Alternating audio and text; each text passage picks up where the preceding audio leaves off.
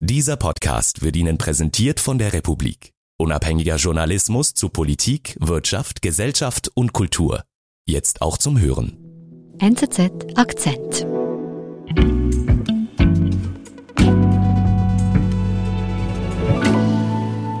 Lucien Scherer aus der Feuilleton-Redaktion ist bei uns. Hallo. Hallo, vielen Dank für die Einladung. Und Lucien, du hast uns Fotos mitgebracht.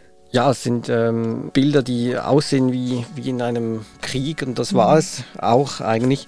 Die, die zeigen Grausames. Die zeigen, ja, zeigen ausgebrannte Lastwagen, die zeigen Demonstranten, sie zeigen mhm. aber auch Leichen, die äh, in, in einem auf einem Betonboden liegen. Mhm. Das sind Bilder, die am 4. Juni oder am 5. Juni 1989 entstanden sind mhm. in den Straßen von Peking.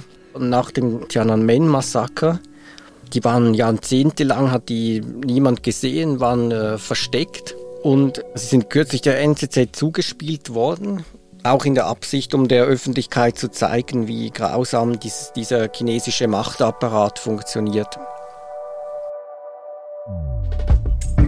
Es ist die Geschichte von einzigartigen, auffühlenden Fotos, die im Juni 1989 heimlich aufgenommen und unter Lebensgefahr in die Schweiz geschmuggelt worden sind. Lucien Scherer erzählt, warum die Fotos 33 Jahre später der NZZ anvertraut wurden. Von wem kommen denn die Bilder? Die Bilder wurden von einem chinesischen Wissenschaftler gemacht, den wir hier Zhao nennen. Seinen richtigen Namen können wir nicht nennen, weil er sonst äh, in großer Gefahr wäre, wenn, mhm. wenn seine wahre Identität rauskommt. Mhm. Auch äh, über sein Leben dürfen wir hier äh, aus Sicherheitsgründen nur wenig erzählen. Man kann so viel verraten. Er ist in den 1950er Jahren geboren worden. Er wurde als, als Jugendlicher vom kommunistischen Regime während der Herrschaft von Mao Zedong verhaftet wegen seiner bürgerlichen Herkunft und hat ihn als Volksfeind in ein Lager gesteckt. Mhm. Er musste in einer Fabrik Zwangsarbeit verrichten, hat das aber überlebt und konnte dann im Zuge der äh, geistigen Öffnung unter, unter Maos Nachfolgern studieren und hat dann als Forscher gearbeitet. Und ich nehme an, auch da darfst du nichts genaues verraten, auf welchem Gebiet genau, aber wie ist es dann weitergegangen für ihn? Ja, konnte dann in den 1980er Jahren mit äh, westlichen Forschern, Wissenschaftlern zusammenarbeiten, unter anderem auch mit Schweizer Forschern, durfte mehrmals in die Schweiz reisen mhm. und hat dort den äh, Professor Becher von der ETH Zürich kennengelernt, mit dem er sich dann angefreundet hat. Mhm. Und äh, dieser Professor Becher, dem ist der chinesische Kollege nicht nur wegen seiner Kompetenz aufgefallen, sondern auch wegen seinem Wissensdurst. Also er war, wurde oft in der Bibliothek gesehen, wo er Bücher gelesen hat über China und dann auch erstaunt war, als er gesehen hat, was den Chinesen von, von ihrem Regime alles verschwiegen wird. Okay, also er entdeckt Möglichkeiten in der Schweiz, in China nicht hat. Wie ist es dann weitergegangen für den jungen Forscher? Ja, und dann kam eben dieser 4. Juni 1989. Mhm. Es war so, dass es auch in den 1980er Jahren in China Hoffnungen gab auf politische Umwälzung, auf mehr Meinungsfreiheit, mehr Öffnung, wie, wie eben im, im damaligen Ostblock, in der Sowjetunion, wo, wo die Menschen auch aufbegehrt haben gegen die kommunistische Herrschaft. Mhm. Und mit diesen Forderungen nach mehr Freiheit sind äh, dann auch in China Tausende, Hunderttausende Menschen auf die Straße gegangen unter anderem in Peking auf dem Platz des himmlischen Friedens, dem Tiananmen-Platz auf Chinesisch, wo sich tausende Studenten versammelt haben. Einige sind in Hungerstreik gegangen haben Forderungen an die Parteiführung gestellt und immer mehr Menschen haben sich angeschlossen, also auch Arbeiter, Wissenschaftler. Und die chinesische Regierung ist dann mit äußerster Brutalität gegen diese Demonstranten vorgegangen, ähm, hat dann in der Nacht äh, vom 3. auf den 4. Juni Panzer und Soldaten losgeschickt, die dann wirklich die Leute niedergeschossen und niedergestochen haben zu Hunderten, wenn nicht gar zu Tausenden. Mhm. Und weil das Zentrum der Proteste äh, auf dem Platz des himmlischen Friedens war, spricht man heute vom Tiananmen Massaker, auch wenn es über das ganze Land Proteste gab und das Militär auch in anderen Städten die Demonstranten niedergeschossen hat. Und der chinesische Forscher Zhao, der, der war denn da mit dabei? Ja, der war dabei. Wir wissen nicht, wie sehr er da politisch involviert war, aber sicher ist, dass er mit einer Kamera unterwegs war und dort fotografiert hat unter mhm. Lebensgefahr.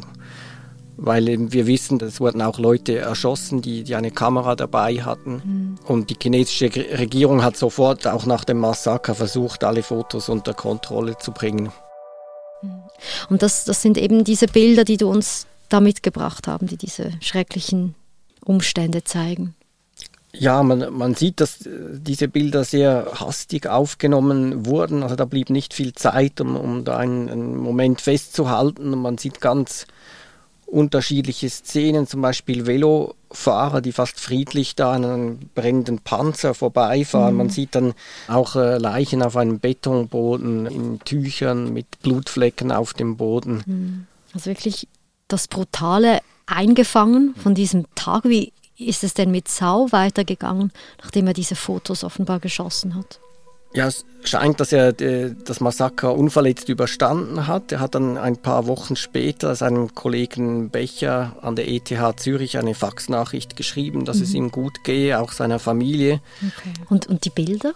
Ja, den Film in Peking entwickeln zu lassen, wäre für ihn äh, für Zhao lebensgefährlich gewesen, mhm. weil das äh, chinesische Regime hat sofort nach diesem Massaker damit begonnen, seine eigene Version dieser Geschichte durchzusetzen. Man hat mhm. das äh, einen Zwischenfall genannt, auf den die Partei eben angemessen reagiert habe. Okay. Und nicht, dass man mit dem Militär auf Studenten geschossen hat. Ja, und man hat mhm. auch von Anfang an versucht, Fotos zu beschlagnahmen, damit mhm. keine realistischen Berichte herausgehen. Mhm. Und was macht Sau also?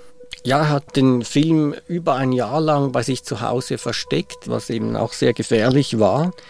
Ist dann Anfang 90er Jahre, äh, konnte er wieder nach Zürich reisen, ist dann zum Flughafen mhm. und hat den Film mitgenommen, in einem Buchrücken versteckt. Ui, mutig. Ja, er wurde dann auch kontrolliert am Flughafen äh, beim Zoll. Mhm. Weil er aber die, die Rolle eben gut versteckt war, ist er damit durchgekommen und dann in die Schweiz gereist. Mhm.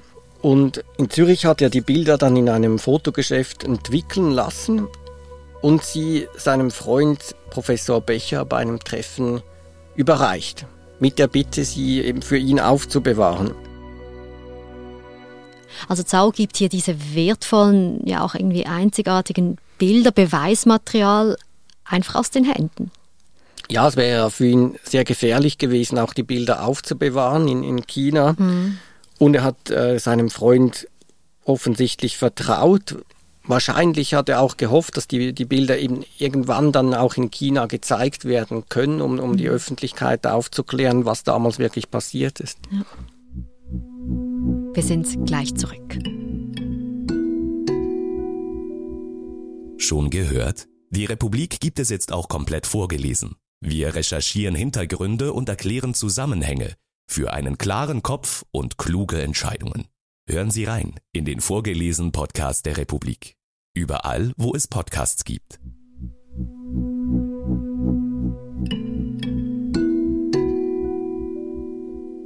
Und was hat denn der Professor Becher jetzt mit diesen Bildern gemacht? Ja, also vielleicht äh, muss ich auch vorausschicken, dass Professor Becher, der heißt in Wirklichkeit auch anders. Mhm. Und der Professor war zunächst sehr schockiert, auch ein bisschen wütend, weil er seinem Kollegen gesagt hat, das ist doch sehr gefährlich, du hast dich da in große Gefahr gebracht mhm. und hat sich aber natürlich bereit erklärt, auch die Fotos für ihn aufzubewahren. Wo? Er hat sie in einem Familienalbum in, in, seiner Wohnung versteckt, wo sie dann jahrzehntelang gelegen sind und sie kaum jemand gesehen hat. Nur ganz wenige Leute. Also da liegen ab den 90er Jahren einfach in einer Wohnung des ETH-Professors in der Schweiz diese Bilder. Wie ist es dann weitergegangen? Ja, Professor Becher hat äh, weiter auch mit äh, chinesischen Forschern zusammengearbeitet, ist auch äh, mehrmals nach China gereist hat dann aber seinen Freund äh, Zhao zum letzten Mal Ende der 90er Jahre gesehen auf einer Forschungsreise. Okay. Und seither versucht er immer wieder Kontakt zu seinem Freund aufzunehmen, erhält aber keine Antwort mehr, hat nur Gerüchte gehört, ähm, hat auch mal gehört, er sei verhaftet worden, mhm. nochmal im Lager gewesen, hat auch in verschiedenen Ländern im Westen nachgeforscht, weil er mal ein Gerücht gesagt hat, dass, dass er ausgewandert sei. Mhm. Und er hat auf Reisen in, in China auch bei Freunden und Bekannten nachgefragt, ob sie etwas wüssten. Man hat ihm dann aber nur ausweichende Antworten gegeben. Leute haben auch sich verleugnen lassen und mhm. wollten keine Auskunft geben. Okay. Bis heute hat er aber eigentlich keine Spur mehr von ihm. Okay. Also Sau ist einfach wie verschwunden. Was macht denn Becher mit, mit seinen Bildern? Ja, hat sie wie versprochen jahrelang, jahrzehntelang unter Verschluss behalten ist natürlich aber auch in einen inneren Konflikt geraten, weil während er eben vergeblich nach seinem Freund gesucht hat, ist China ja auch zu einer Weltmacht aufgestiegen, die mhm. aber entgegen Hoffnungen, die auch äh, Leute wie, wie Professor Becher hatten, nicht demokratischer geworden, sondern im Gegenteil in den letzten Jahren zunehmend autoritärer mhm. und auch bedrohlicher, militärisch.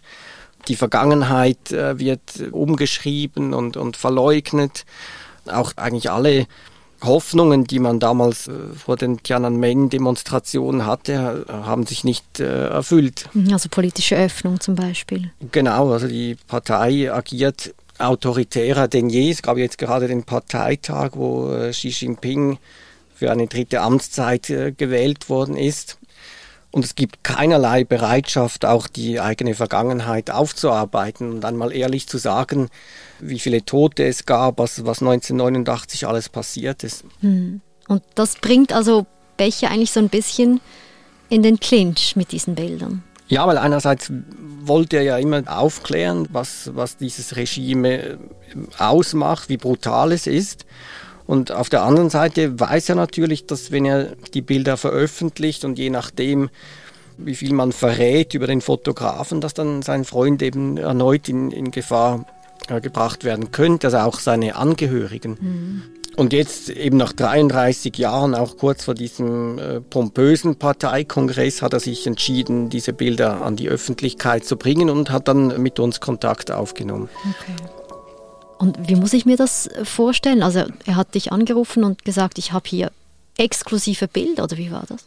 Ja, er hat sich an die Redaktion gewandt und ich habe mich dann mehrmals mit ihm getroffen. Wir haben uns dann entschieden auch, dass wir Orte und, und Namen möglichst ungenau oder, oder vage bleiben, damit da eben keinerlei Rückschlüsse möglich sind auf seinen Kollegen. Und die Bilder aber eben trotzdem gezeigt werden können. Mhm.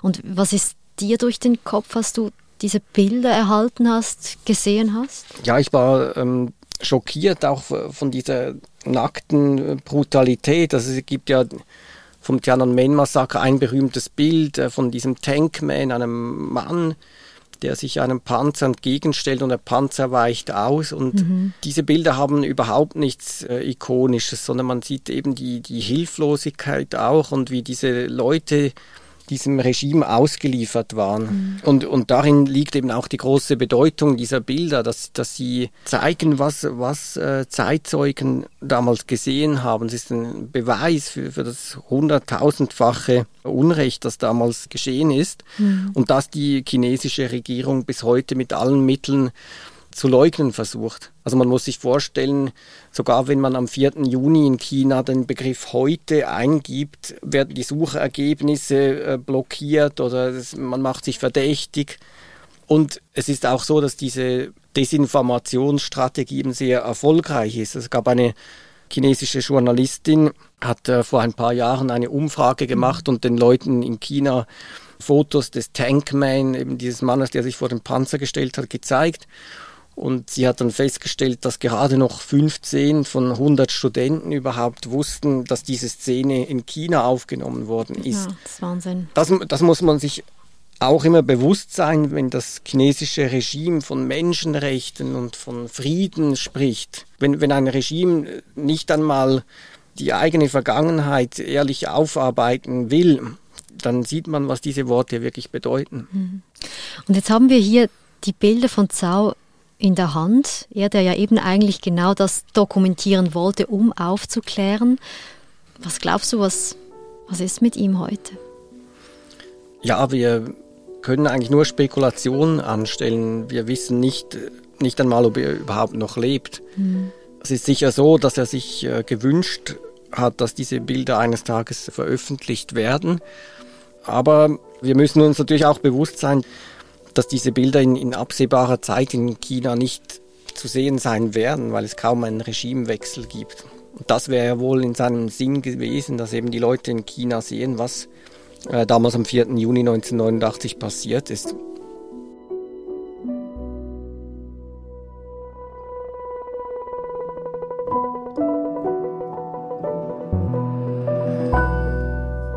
Lucien, wir werden deinen Artikel mit den Fotos in den Show Notes verlinken. Vielen Dank für den Besuch bei uns. Vielen Dank. Das war unser Akzent. Produzentin dieser Folge ist Marlen Oehler. Ich bin Nadine Landert. Bis bald.